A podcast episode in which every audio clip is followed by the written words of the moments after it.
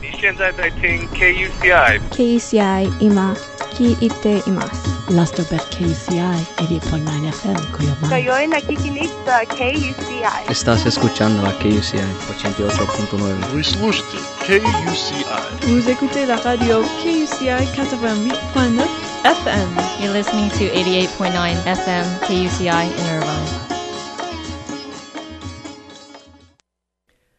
The views and opinions expressed on this program do not necessarily represent those of KUCI, its management, or the UC Board of Regents.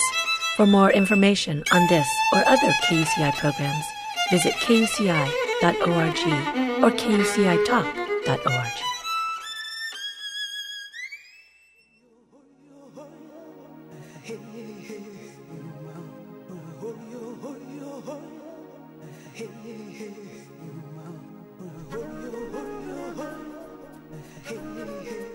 Good morning. You're listening to KUCI 88.9 FM in Irvine, and this is December 27th on Ask a Leader. I'm Claudia Shamba, your host for this last show of 2011.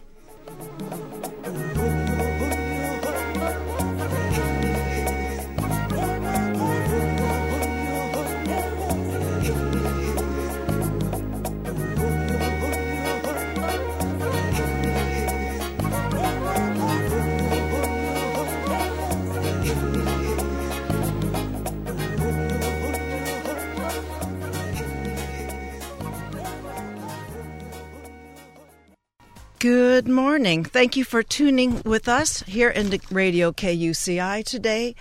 I want to welcome you to my program where we're going to do um, a little cultural affairs business with you, and then we'll do some reflection a bit about this year as well as uh, what we need to keep our eyes on in the following year.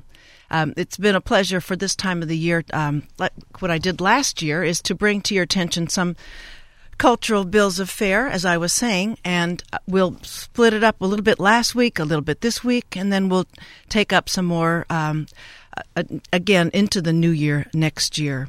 So, to begin this portion of the program, my first and my only guest today is Lisa Silagyi, Director of Education and Public Programs at the Orange County Museum of Art. Lisa, educated at the Rhode Island School of Design, has worked in museums across the country, including the Isabella Stewart Gardner Museum in Boston, Massachusetts, and the Nelson Atkins Museum of Art in Kansas City, Missouri. Lisa has been twice awarded the Art Museum Educator of the Year by the National Art Education Association, once in 2005 at the De Cordova Museum and Sculpture Park, that's in Lincoln, that's uh, Mass, right outside of Boston, and the second time was this year. She comes to us today from Laguna Beach. Welcome to Ask a Leader, Lisa. Thanks so much, Claudia.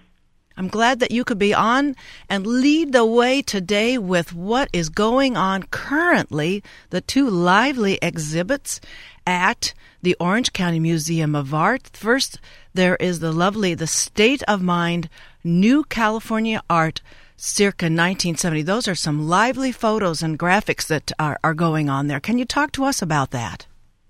Sure, absolutely. So, State of Mind, New California Art, circa 1970, is really the most comprehensive exhibition on the emergence of conceptual art, which is really uh, the premise that the idea of the art, the concept, is more important than a finished aesthetic product.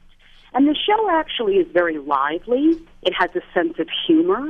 Uh, it's obviously historical in nature and it is part of the Getty Initiative, Pacific Standard Time. So Indeed. it really celebrates the practices of young artists in the late 60s, early 70s here in Northern and Southern California, and what those artists were experiencing at the time, and how they experimented with artwork that wasn't made in the studio, but that was made in the street or filmed. There's body art, performance art. It's a really interesting show. Very good. And um, that is going on until January 22. So, folks, you've got time to get there um, and, and see Absolutely. all of this. And it's the Pacific Standard Time is I mean, we've been we've been touching a little bit on it with the previous shows, but this is this is a chance you can uh, folks, you can jump on your bike, you can jump on a bus, you can carpool, you can cruise. You're in your own vehicle over to here. It's very proximate, very fresh, and um, it was a coup to get some of these things here. I imagine. Yeah, Karen Moss and Constance Lewallen, they were the co-curators of this exhibition, and um, there are over 150 works. So there's a lot to see. There's a lot of ephemera. So there are, there are a lot of artist books and photographs because again, if a work is temporary, if it's created as a performance, all we have left is the documentation of what might have occurred in, say, 1969 or 1970. Uh, and we've also had a series of lively artist talks. Um, and we'll also be having our last free second Sunday of this exhibition upcoming in January. And when you talk about that, I was going to ask later on, but it's come up now. As uh, the January first is on a Sunday, that's the does that consider the first Sunday? So the free Sunday is on January eighth. That's right. Okay. Every second Sunday, yeah, every second Sunday of the month, uh, we open our doors free of charge uh, to families and people of all ages. We have things like artist talks, uh, gallery tours, performances, and there's lots of art making. And it all connects with the works on view. So we try to make sure that the activities are relevant to each changing exhibition. And it is a it's a very lovely setting. I want to make sure everybody knows how to get there. It's right there on San Clemente Drive, 850 San Clemente Drive in Newport Beach, just hugging the um, the per, the periphery of Fashion Island. So there's a a, right. a, soul cleansing thing to do nearby that the uh, the all right. on after commercial. all of your shopping. Yes, after or maybe maybe in lieu of some of that shopping, or maybe without that shopping at all. It just so that's I like that idea, Claudia. Well, I well that's I'm I'm going to talk about the that lovely gallery that's over at South Coast Plaza that also restores the soul. But that's going to be after you have to haul off to your meeting after this interview. Now, so that's the uh, the state of mind. Uh, New Calif- uh, going on until January 22. Also ongoing at the Orange County Museum of Art is the the exhibit known as Two Schools of Cool going on also till January right. 22. Can you tell us, Lisa, a bit about that exhibition? Sure. Two Schools of Cool is a really interesting concept. Um, this concept was birthed by our curator, Sarah Bancroft. And what she did is um, she asked rather established Los Angeles artists to work with a new generation of artists, a younger generation of artists, to pair up in teams. So there were 10 artists, five teams of two, and she asked them to work together and create a new artwork. So the show is really about risk taking. It's about collaboration, working together. Um, and Sarah did a unique thing. You know, usually curators uh, decide what the exhibition will be. They select a body of work from an artist. But this show, she really relinquished her authority and trusted the artists to make choices together. Uh, and it's really it's a wonderful show. It's it's very whimsical. It's very interesting because some of the pairs of artists are responding to each other's work uh, in wall labels and other artists have created brand new works together. There's even an interactive work where the public can come in and move objects around, which is something rare you don't often get to touch when you're in an art museum. Oh yes, and those those are amazing. I I've capitalized on those when I'm uh, able to to uh, bring younger uh, audiences as well as uh, you know skeptics and uh, you know, th- those that are just not sure what they want, how they want it take on some contemporary work, and it's uh, it's it's terrific, and I'm I'm looking forward to uh, to seeing that. Um, we have, as I said, till January 22, and we yes, you were saying, Lisa. Right. Well, what's really interesting too about the piece that you can touch, you know, when we're at an art museum, we all want to touch, including the staff, and we know that we can't. Including so my John kinesthetic daughter. My, I'm sorry, my kinesthetic uh, learning daughter can't resist. I, I finally figured out that's what it was going on. Not that she just didn't know how to follow directions, but it's it's a and for some it's an inborn need to to have a tactile connection with that. But you were saying, I'm sorry, Lisa. Go ahead. That's absolutely true of the kinesthetic learner. Lots of people learn best by doing. So you know we, we have to we have to monitor ourselves when we're in a museum. And what's so great about this exhibition is that John Baldessari and Shana Lutker put together um, a collaborative piece that allows the public to be part of the piece. And you were going to say something else before I was talking about my my little sphere of the world. uh, and also, Robert Williams and Ed Moses, two really interesting artists. One more of a, a realist painter, um, and one steeped in abstraction. And their works are side by side, and they sort of curate each other's works, and they talk about how they appreciate the other's sensibilities. So it's kind of a unique show. It's a different perspective. Wow, that's that's a real treat, and that, that's the point of having this kind of program this this time of year is because I want for people who are lucky finally to have a, a bit of leisure, maybe leisure when they didn't book it in travel, that um, you can take the moment over um, at the Orange County Museum of Art and see these lively contemporary um, works of art collaborations to um, uh, you know enrich enlighten the soul. And so, what, what I think is so interesting, Claudia, about contemporary art is that we don't have the luxury of history to tell us uh, how to look at something or what to think about something. And that can be kind of frightening, but it can also be really liberating. Yes. You know, oftentimes the artists are dealing with issues of our time, and sometimes I think they're a little bit further ahead than we are. So they sort of force us to stretch our thinking. Indeed. You know, they really force us to, to sort of be a little more introspective and and, and, and think about what this work might mean to us rather than an expert telling us what it might mean. Do you have, as the education director there, any? Uh, can you tell us a bit about the the uh, patrons that have, have, been filing in there and what's been going on with that their interaction with this uh, exhibition slash installation? Well, you know, there's a really delightful uh, sculpture uh, in the lobby of the museum, and it's called "The Sound of Ice Melting." And it, it's literally large cubes of ice uh, with speakers and amplifiers and microphones leaning down to the ice. And I really love to see the children look at this piece. Uh, and at first they're just perplexed. And then they walk over to try to listen to the sound of ice melting. And they walk over to the speakers to try and hear the sound of ice melting. So everybody responds to the work in different ways. But again, one of the things that Karen Moss wanted to stress about this work is that it often has a sense of humor. You know, that it's okay to laugh, it's okay to enjoy. A good time to do that. Good time to do that. Yeah, for the, absolutely. For those of you who've just joined us, my guest is Lisa Sigali Silagyi. Silagyi. Silagyi, correct? Silagyi. Silagyi. And is that Hungarian? It is. Oh, I wonder. Uh, she's Director of Education and Public Programs at the Orange County Museum of Art, and you're listening to KUCI 88.9 FM in Irvine, streaming to you live on kuci.org. So that is what's going on. And I think what before we talk about exhibits contemplated for the, um, the for for January through June of this next year, could you tell us about public programs that are going on currently, Lisa? Sure.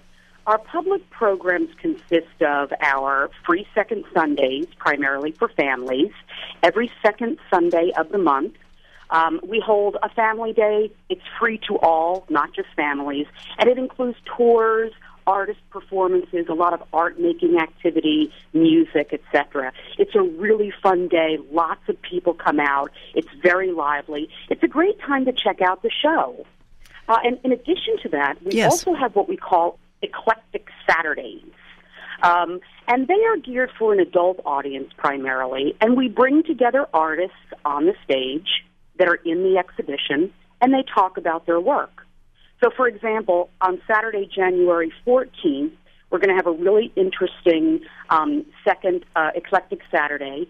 Ed Herms and Sarah Cain will be speaking, and they are two artists that were paired up in the exhibition Two Schools of Cool. So they're going to talk about what it was like to work together, what compromises did they have to make, what surprises came out of being allowed to just create a collaboration on your own with very few filters. And what time on the 14th of January is this going to be at? 2 o'clock. At 2 p.m., okay. Yes, but most of our eclectic Saturdays run 2 to 4 p.m. Okay. We'll also be having another eclectic Saturday on Saturday, January 21st. Um, and that's going to be with Ed Moses and Bob Williams, and they'll be talking about their creative process together uh, in Two Schools of Cool. Very, very good. Well, we um, also must note then there uh, will be an auction that will take place. I'd like for you to take an opportunity to tell our listeners what's in store and when and tell us to to what these proceeds will be going. Okay. Well, the proceeds primarily benefit the museum and the education programs. Uh, we need to make sure that we are creating dynamic, uh, engaging uh, interventions for the public to come and learn about contemporary art. So we're gearing up now for what we're calling 50 years forward. And oh, yes, let's mention County that. Museum. Yes, that's the anniversary. Yeah, the I almost forgot to bring that up in the beginning. Sorry. That's right. No, that's fine. The Orange County Museum of Art is celebrating its 50th anniversary, and we're really looking forward to a series of events around our 50 years. So this is the year of 2012. We will be holding an auction, and the art auction is titled 50 Years, 50 Artists, because we have um, generously been given donated artworks by artists that are either in our permanent collection or have shown at the museum or have some sort of significant relationship with the Orange County Museum of Art. And the list is really impressive. And just to name a few, artist Eleanor Antin, Tony DeLap, Richard Diebenkorn, Mary Heilmann, Catherine Opie, Ed Ruscha, Bill Viola, and Patrick Wilson. Uh, the list is, is is 50 wonderful artists, and it, it's going to be an incredible auction. It's going to be conducted by Christie's, and there's going to be dinner, and then a live auction of the major works, and also a silent auction. So that's Saturday, February 11th, starting at 6 p.m. And are there tiers of um, of participation for people that uh, some people have a little less to spring for than others? Can is there a way that uh, people can um, partake uh, with a you know a, a, lesser sort of entrance fee?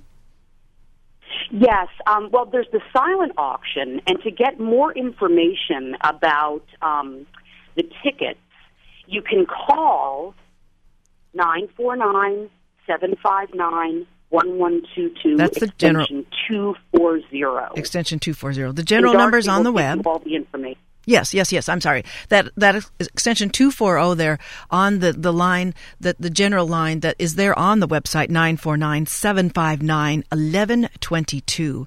So by uh, calling that you were saying that they can find out more about different um, how they can go to silent auction versus other the, the whole on gala kind of a thing so that we can make sure everybody knows they have a way of getting in there and participating and contributing to a 50 year anniversary of a cultural institution here. That's a big one in Orange County. It is. It's really exciting. And so um, that's two generations worth. I'm trying to count here. So I'm wondering if around this celebration we can you can have two generations talking about supporting that museum over that celebration. You know, it's a really interesting idea. Recently, we had uh, the woman who founded the docents at the Orange County Museum of Art come and speak. And we asked docents throughout the years also to come up and talk about their experiences touring the public and touring children in the art museum and it was really wonderful there's a lot of history a lot of people that you know really care about this institution and i think that the orange county museum of art um, has really been a pioneer in Orange County in terms of modern and contemporary art. Yes. Uh, has really shown itself to show a, a, rigorous exhibition schedule. You know, we have such fine exhibitions for a museum of our size, and that's what people often say to me when I tell them that, you know, I'm from the Orange County Museum of Art. They say, you know, your exhibitions are really outstanding, and it's true. So I feel very proud to work for an institution that takes scholarship very seriously. And you mentioned that Richard Diebenkorn uh, will be a part of the of the fundraiser. He's also going to be um, in a uh, an exhibit in uh, from starting February 26th going into the end of May, probably like the Memorial Day weekend. Could you talk about his Ocean Park series that he'll be uh, exhibiting then in the, the late winter and uh, near summer? Sure. This is really a much anticipated exhibition. Um, Richard Diebenkorn, the Ocean Park series, is it's on view February 26th to May 27th. Um, it's going to be an absolutely gorgeous, just aesthetically stunning show. Um, it right now is at the uh, Modern Art Museum of Fort Worth, and it will be coming to the Orange County Museum of Art. And Sarah Bancroft, our curator, uh, created a gorgeous exhibition catalog of these paintings, drawings, and uh, prints, as well as collages. Um, it comes from a, a 20 year series that Richard Diebenkorn worked on while he was living in Ocean Park. And so the work is really central to place. Um, you can see in many of the works reflected the light of Southern California. Um, the ocean, their beautiful abstract paintings, drawings, prints, and collages of his time in Ocean Park. And what makes this exhibition really significant is it will be the most comprehensive show to date of Diebenkorn's body of work, the Ocean Park series. So we're going to be presenting more than 75 Ocean Park works. That many in this series has never been seen collectively. So that's what really makes it significant. Uh, but the work itself, like I said, um, it, it's just gorgeous. It's the work at the end of his life.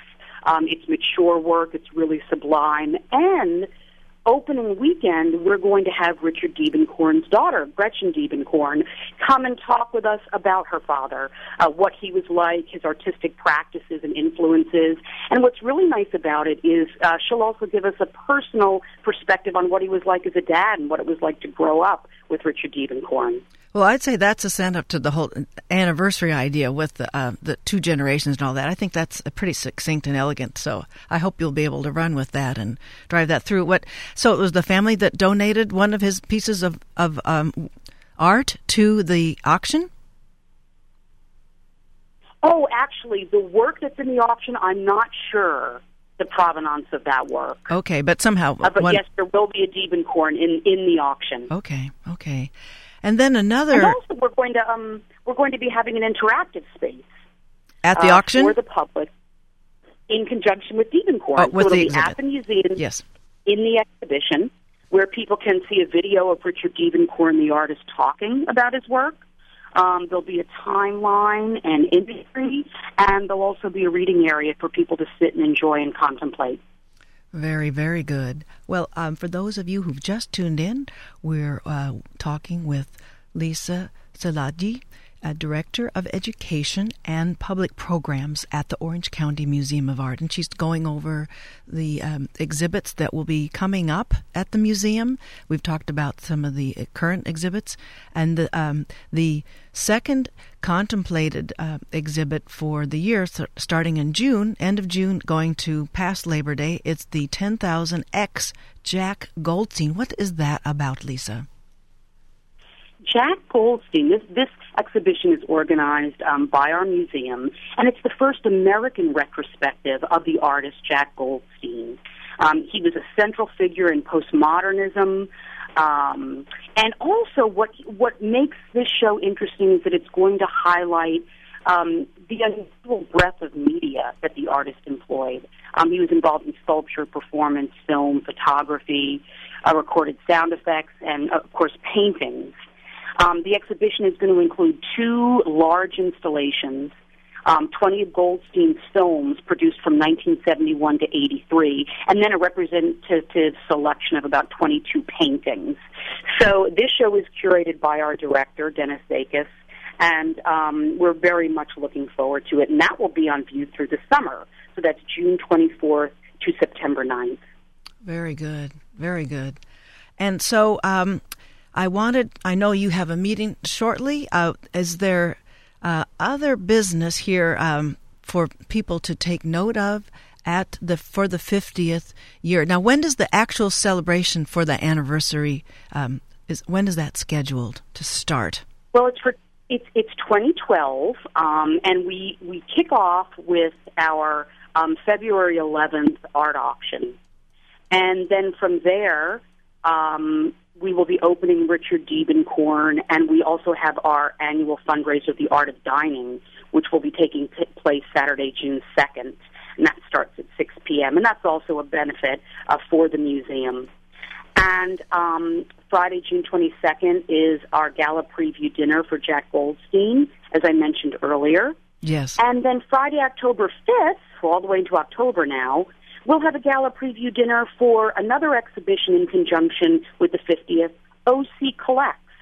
Ah. And so this will be an exhibition of work from the most important private modern and contemporary art collections in Orange County so we can celebrate our own generous collectors. You know, my obvious, you know, the next question I'm going to ask is Joan Irvine Smith's collection going to get rated for this?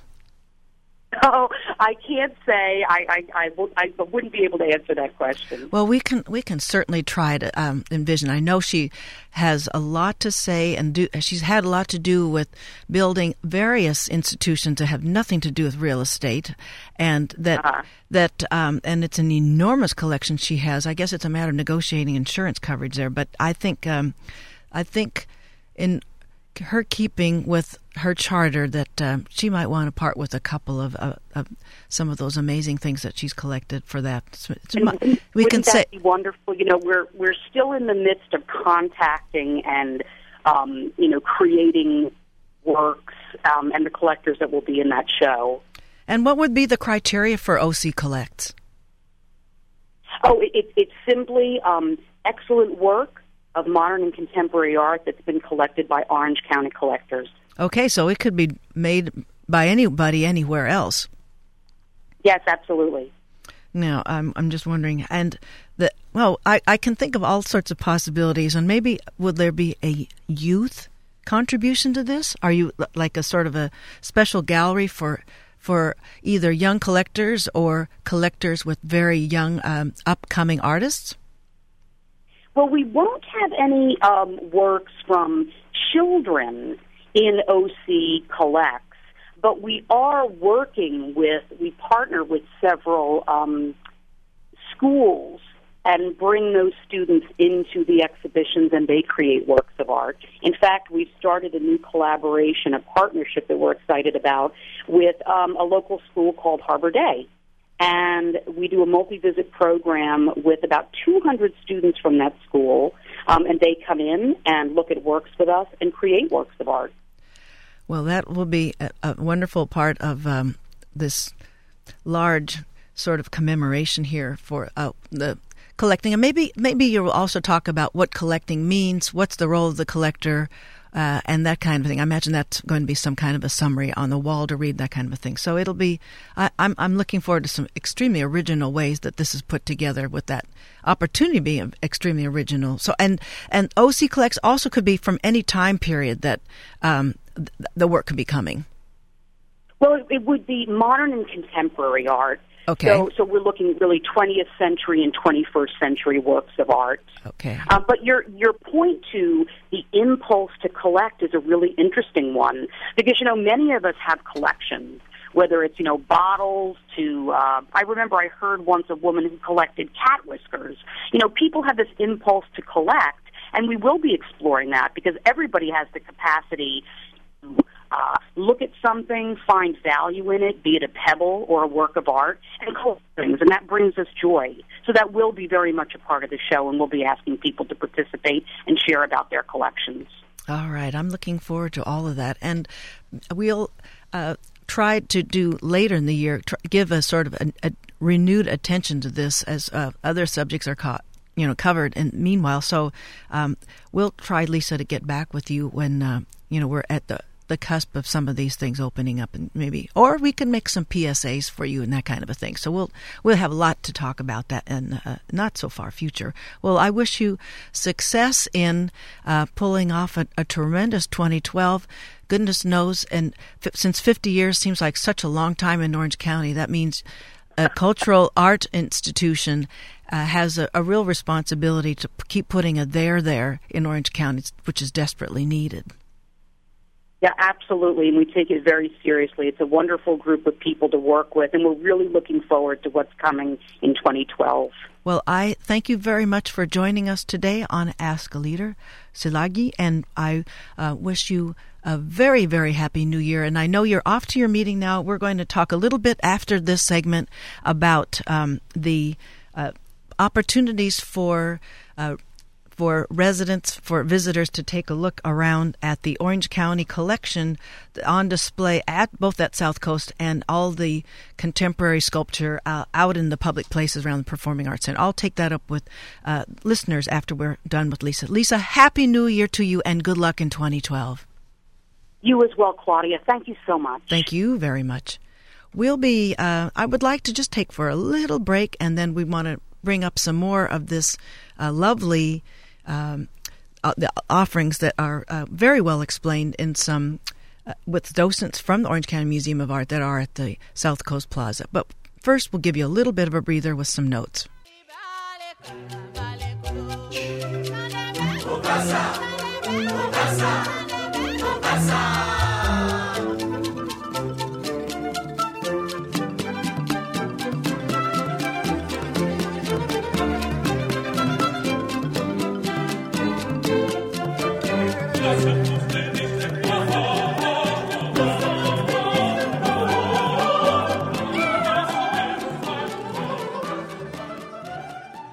Back with KUCI 80.9 FM in Irvine. And this is Ask a Leader on December 27th. That's one day after Boxing Day. That's two days into Kwanzaa. And it's the final day of Hanukkah. In keeping with some of the cultural fare, I wanted to uh, bring to everyone's attention the really marvelous um, display you can see by just walking into South Coast Plaza don't get too far into there though. But right uh, above the Nordstrom um, coffee shop there, the coffee purveyor, you can go right into a gallery, and the sanctity of the fine arts can clean you of what's going on outside of that gallery. And it's called On Display in Orange County right now, and it's giving you the background, what we covered last year, this very time, the modern and contemporary sculpture throughout the um, performing arts area of Costa Mesa. That includes the Noguchi, Isamu Noguchi California Scenario Sculpture Garden, which I want to say, which Bert Winther Tamaki told us about a year ago. It during the daytime is one exhibit, and during the nighttime, it's a completely other kind of exhibit. It's permanent, it's outdoors. The trickiest part is just the parking, folks, but you'll figure that out. And then um, enjoy that. And what the on display in Orange County gallery inside South Coast Plaza also does is give you an explanation of the preparation of the California scenario nearby, and it gives you a great deal more about the sculpture around the Performing Arts Center. The outdoors, you can just stroll around there and get a wonderful uh, look at. Uh, these monster pieces and uh, the delightful docents there. And I, I had the pleasure of meeting up with Kathy Dicken, whom maybe I can get on here at some point. Uh, she is, uh, in a very engaged way, will talk to you about how uh, each of those oversized sculptures were, where they were put together, how they were taken back apart to be brought to Orange County from all over the world, and it's a real joy. And there's also inside the South Coast Plaza that the Segerstrom Family Commission a stained glass dome ceiling, and I'm not sure if uh, people are looking at that this time of year. There's a lot of holiday decoration below, but if you take a sweep up in the in the jewel court area, this dome ceiling is a really spectacular work of art to behold. And so um, I recommend you swinging by the gallery for those kinds of um, you know insights, explanations, and a relaxation uh, uh, from the uh, the dizzying commercial experience. And I must say that.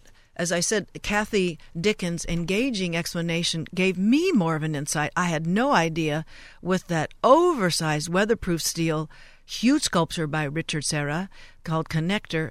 It's a matter you can interact with it. You can walk right through there, take your bike through this I don't know, is it three or four story uh, steel structure, and echo and and cavort around there. You're welcome to do that, and those kinds of opportunities are what these docents, these wonderful docents, uh, avail us uh, as we're trying to find something interesting to do with a little bit of time that we have on our hands.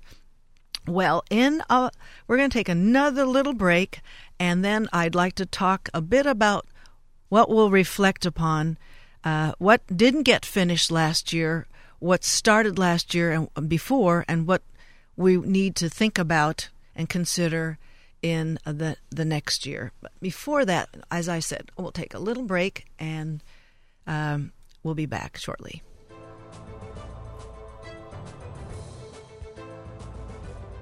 Hi, I'm Mari Frank, host of Privacy Piracy, which airs every Monday morning at 8 a.m. right here on KUCI, 88.9 FM in Irvine, and KUCI.org on the net. I'm also so pleased to present the weekly segment of Orange County Sheriff News and Safety Tips. And we are so fortunate today. We are going to be interviewing Sergeant Rick Johnson, who has two jobs with the Orange County Sheriff's Department.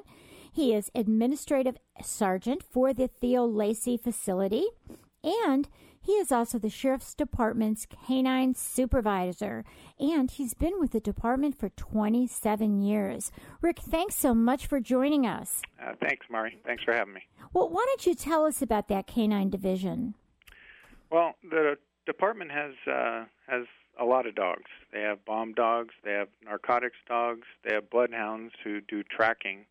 But I'm the supervisor of what we call patrol dogs. Uh, patrol dogs are dogs that uh, search for suspects and they also search for narcotics. Um, we call those uh, those apprehension dogs, um, where they go out and they apprehend suspects uh, out in the field. They also uh, search for narcotics. They uh, search for evidence, and we have the largest uh, canine unit in the county. I, I would imagine they also protect you, right? Yeah, they uh, we practice and they're trained for uh, handler uh, protection also. Well, so how do you choose these wonderful dogs, and and how do you get them, and are they real expensive? How does that all work? Well, what we do is we have a, uh, a contractor, a trainer out in uh, Riverside. It's called the Adlerhorst International and what we do is we uh, we go out there. We have a trainer named Dave Reaver. He goes to Europe probably four or five times a year and buys uh, dogs for most of the departments in uh, Orange County or Southern California. Um, the dogs cost approximately, with training, about fifteen thousand dollars. Wow! Um, they come trained and certified. Uh, usually, what we get is uh, Belgian Malinois, German Shepherds, and Dutch Shepherds. And then uh, the handlers go through a uh, basic training course with the dogs. Um, most of the cost of the dogs come from uh, donations from the public, from the Sheriff's Advisory Council and private donors. Wow, that's terrific. Well, we're going to have you back next week to talk more about the training and all this exciting. I've seen the, the guys in action, and they are wonderful dogs. So we'll have you back again. Okay, Rick? Thank you very much, Mari. Thank you. Uh, you can visit us at ocsd.org if you want to see more. Perfect. Okay, thanks.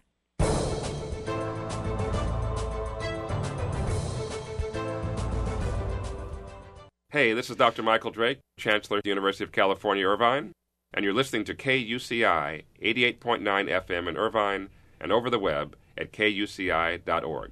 I love Anita Radio. And I love it that I'm getting so much support for what's going on at KUCI and for and Ask a Leader. Well, I wanted to um, reflect now on what an unwieldy and a meaningful and amazing year we've had. And on my mind for the coming year is are the women, the women of the Arab Spring of all ages and classes. And they've been on the front lines of these amazing rallies. They've been carrying the water folks and they intend to have a greater role in this political process and expanding their influence. I'll be watching that, and there are some particular guests I would like to peg for uh, measuring what's happening because it's very complicated with uh, in the, amongst the countries in the Middle East where the democratic uh, imprinting hasn't been uh, a very uh, long-standing process. So we uh, it's at the early part of this process. So um, the women participating in this is a, a very important um, aspect, and we want to. Uh, I want to make sure that we have a, a very uh, well uh, informed guest talk to where these women are going who are struggling right now to be heard, to be reckoned with. And speaking of elections, um, I'm certainly interested in covering what's going to be going on locally and beyond in our electoral process. And I'll be concerned about the trend that is emerging with various states trying to put out more legis- to legislate more hurdles, uh, making it more difficult to register to vote and to actually cast a ballot. Now, um, another thing that will I'd like to be watching with you is as this war in Iraq or Operation Freedom, as it's been, as it's referred to by military members, um, the United States government and civilians, we all have a tremendous obligation to see that the veterans get their due, and I'm concerned about the issue of health care benefits, both medical and mental.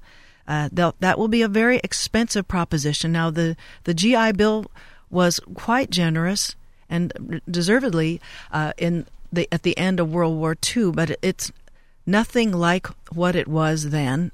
And so we want to give uh, put the bright lights on what might be the fine print that is chiseling away at how generous we as a society are for people who've been maimed on the sliding scale from the uh, you know a loss of hearing, a loss of balance, to a loss of limbs, to a loss of their minds. And so uh, we all have not only an ob- obligation to make sure that the veterans are sufficiently covered with health, medical, and mental health benefits, we also need to make sure we're finding opportunities to ask them how they're doing these days.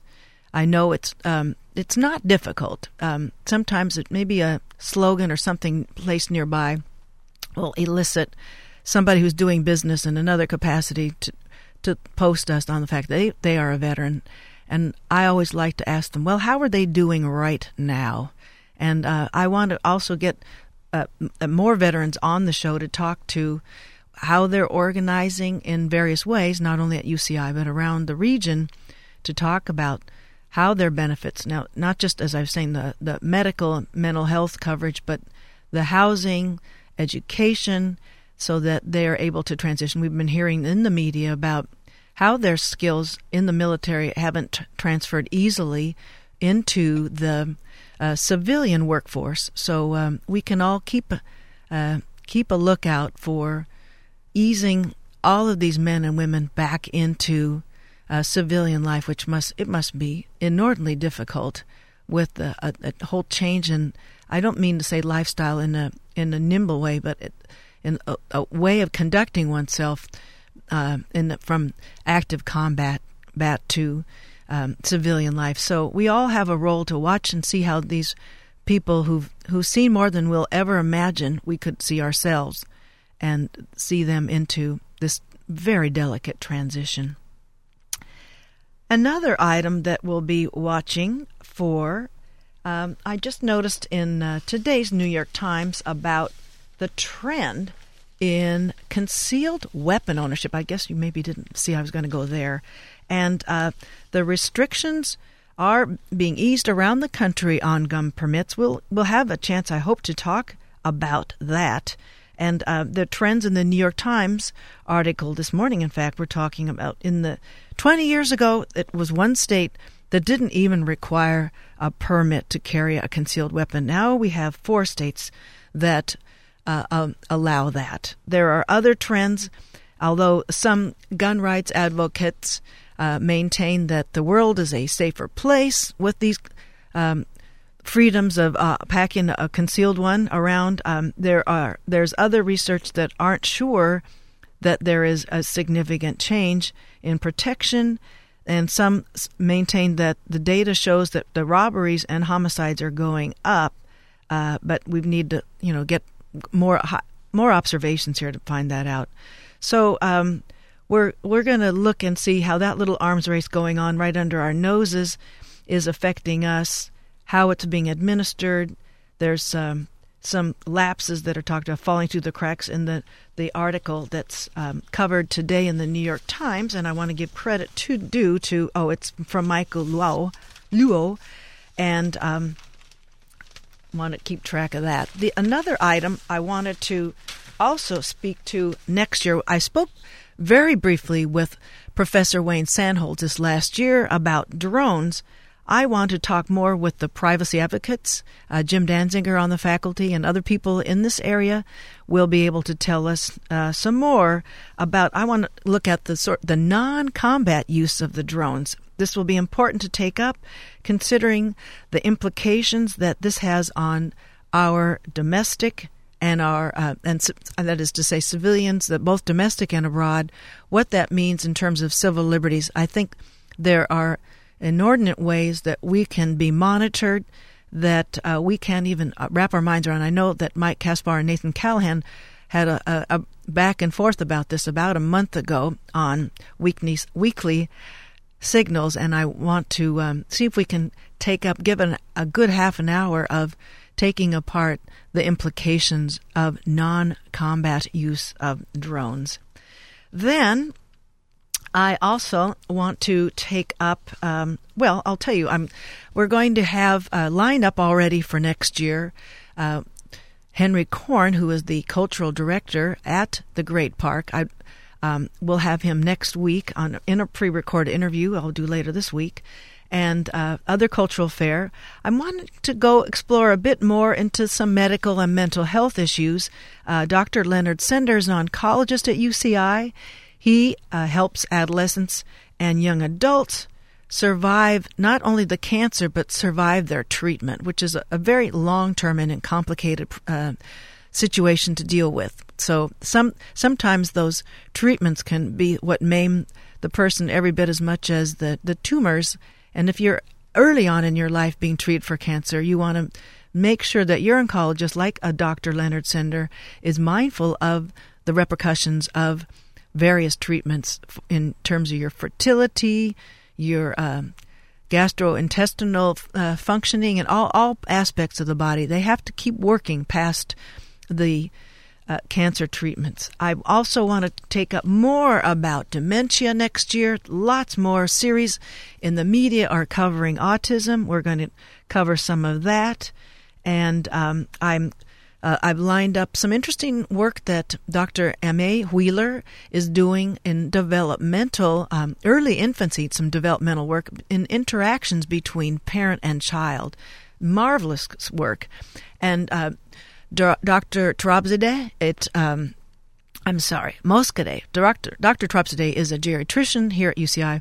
And a colleague of hers, Dr. Mosqueda, uh, is going to talk in the middle of January to us about elder abuse. And I hope we can get, uh, she's had um, some PSAs on our radio about uh, elder abuse, and we're going to talk to her. She's a terrific uh, public speaker, and we'll hear about those either insidious or those um, off the, the radar kinds of uh, transgressions against our seniors who are pretty, uh, you know, vulnerable to that kind of um, well abuse, and so uh, we'll uh, get a real good information from her.